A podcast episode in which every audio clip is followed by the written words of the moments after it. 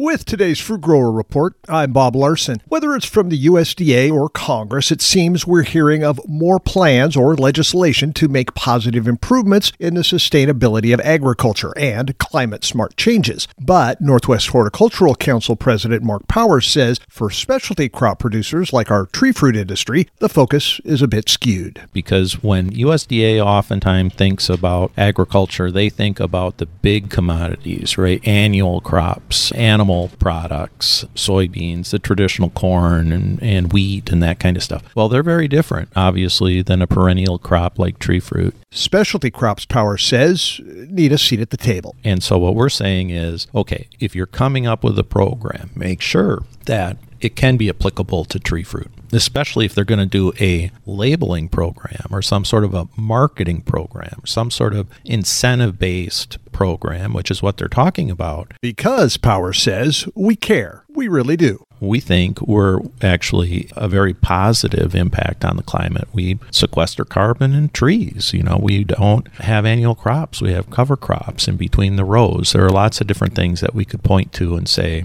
you know, we're a net benefit, we think, for the climate. Tune in tomorrow to hear what the specialty crop industry is doing to get their voices heard in the national debates. And this has been today's Fruit Grower Report. I'm Bob Larson from the Ag Information Network.